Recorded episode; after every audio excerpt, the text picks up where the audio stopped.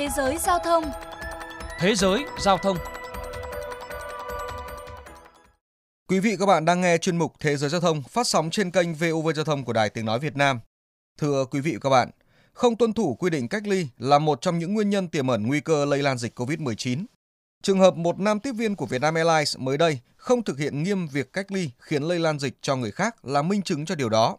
Nhằm hạn chế điều này, hãng hàng không Singapore Airlines vừa đưa ra giải pháp gắn thiết bị định vị để kiểm soát việc di chuyển của các thành viên phi hành đoàn. Để tìm hiểu thêm, mời quý vị và các bạn cùng nghe bài viết sau đây.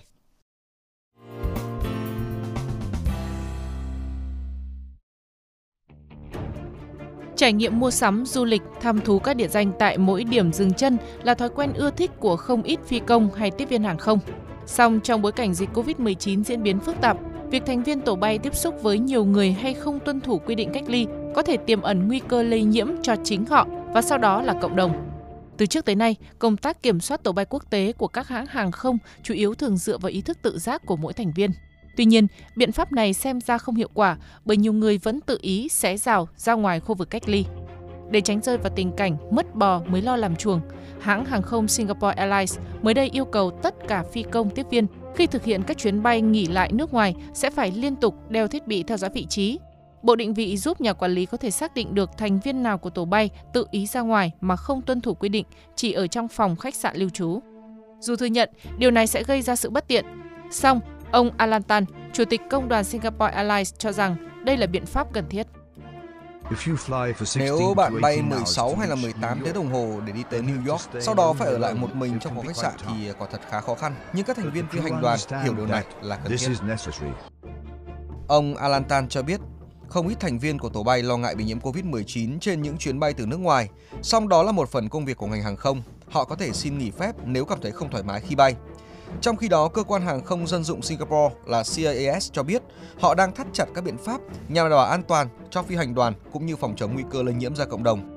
Người phát ngôn cơ quan hàng không dân dụng khẳng định Phi hành đoàn phải đối mặt với rủi ro đáng kể trong lúc làm việc. Tuy nhiên họ phải làm điều này vì kết nối hàng không hết sức quan trọng với Singapore. Nhiều hàng hóa thiết yếu như là vaccine chủ yếu cung cấp bằng đường hàng không. Ngoài ra, để tuân thủ quy định về giãn cách xã hội, các nhân viên của Singapore Airlines cũng được khuyến cáo không tụ tập đông người và chỉ ở tại khu vực làm việc của mình trên máy bay. Các thành viên trong khoang phải thường xuyên đeo kính bảo hộ cũng như găng tay khi tiếp xúc với hành khách. Sau khi trở về Singapore, tất cả các phi hành đoàn phải về nhà ngay lập tức. Tổ bay hoạt động ở những điểm có nguy cơ lây nhiễm cao phải tự cách ly cho đến khi nhận được kết quả âm tính từ 3 xét nghiệm độc lập. Không chỉ quản lý chặt nhân viên hàng không trong nước, Singapore còn quy định nghiêm đối với các tổ bay lưu trú tại nước này.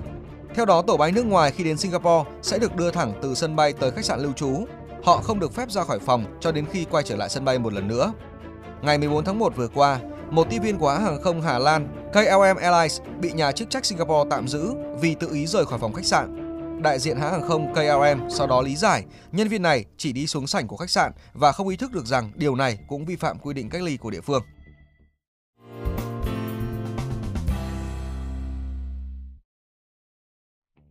Quý vị và các bạn thân mến, về trường hợp nam tiếp viên hàng không của Vietnam Airlines vi phạm các quy định phòng dịch khi thực hiện cách ly tập trung, cơ quan an ninh điều tra công an thành phố Hồ Chí Minh mới đây đã khởi tố bị can nam tiếp viên này để điều tra tội làm lây lan dịch bệnh truyền nhiễm nguy hiểm cho người theo điều 240 Bộ luật hình sự. Trước đó, Vietnam Airlines ra thông cáo báo chí xin lỗi về việc này.